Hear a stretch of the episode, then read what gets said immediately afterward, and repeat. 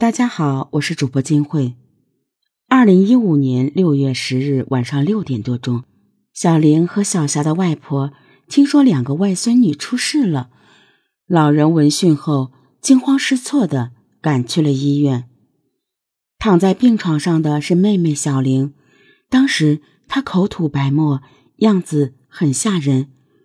外婆慌了神，赶紧通知了孩子的父母。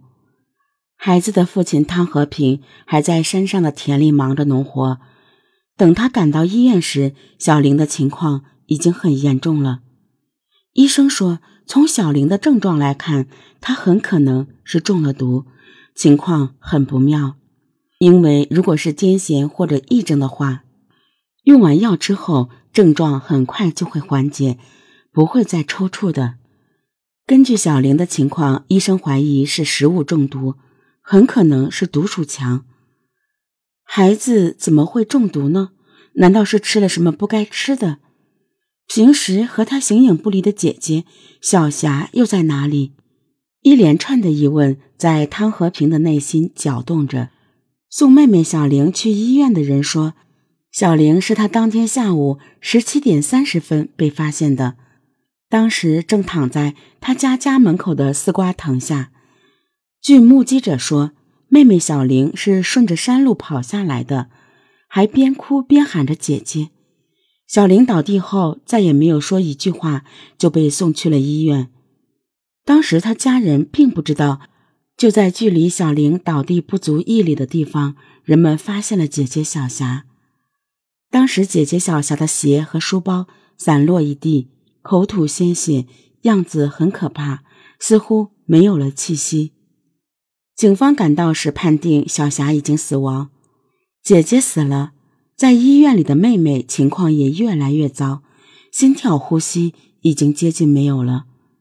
经过四十多分钟的抢救，没有成功。十八点五十五分，妹妹小玲最终离开了这个世界，和姐姐的死亡时间相差不到一个小时。小姐妹的家在湖南省衡阳县界牌镇高山村。两人在镇上的银慈玩小念小学，平时跟着母亲在镇上租住。他们的母亲有轻度弱智，一边照顾姐妹俩，一边捡拾废品补贴家用。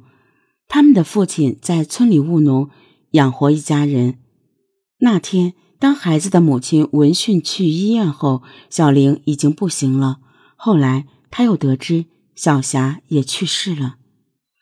小姐妹的突然离世，对于这对夫妻来说很残酷。两个女儿乖巧懂事，曾是家庭里快乐的源泉和全部的希望。汤家的日子并不富裕，在村里算是清贫的。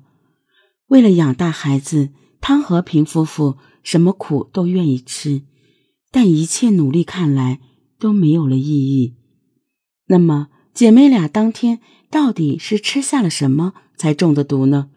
法医在他们的肝胃溶液里发现了剧毒农药毒鼠强的成分。毒鼠强是一种国家明令禁止生产使用的剧毒物品。小姐妹的体内怎么会有这种成分呢？大家觉得孩子的中毒很蹊跷，因为就在出事前三个多小时，他们的母亲还去了学校。当时两人还是好好的。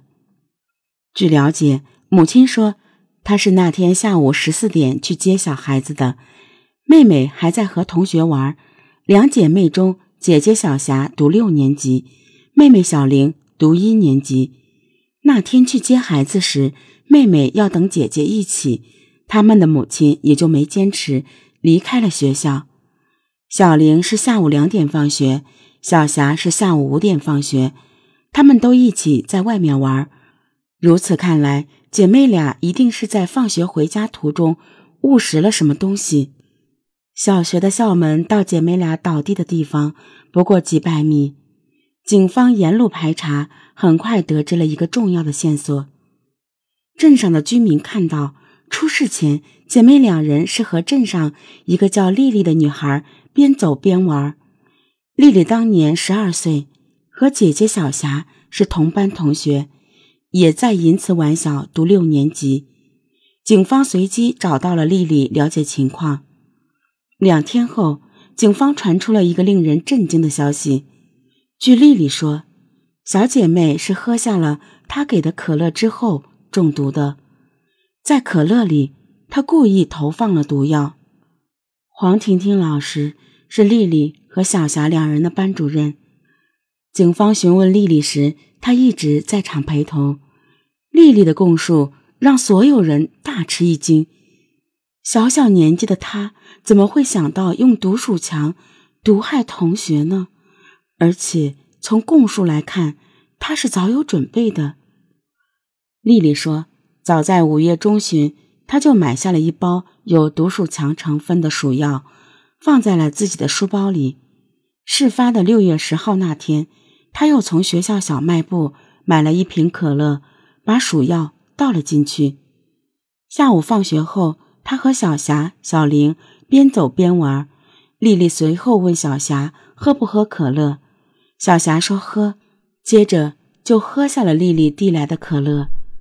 小玲看到姐姐喝，也跟着喝了一些。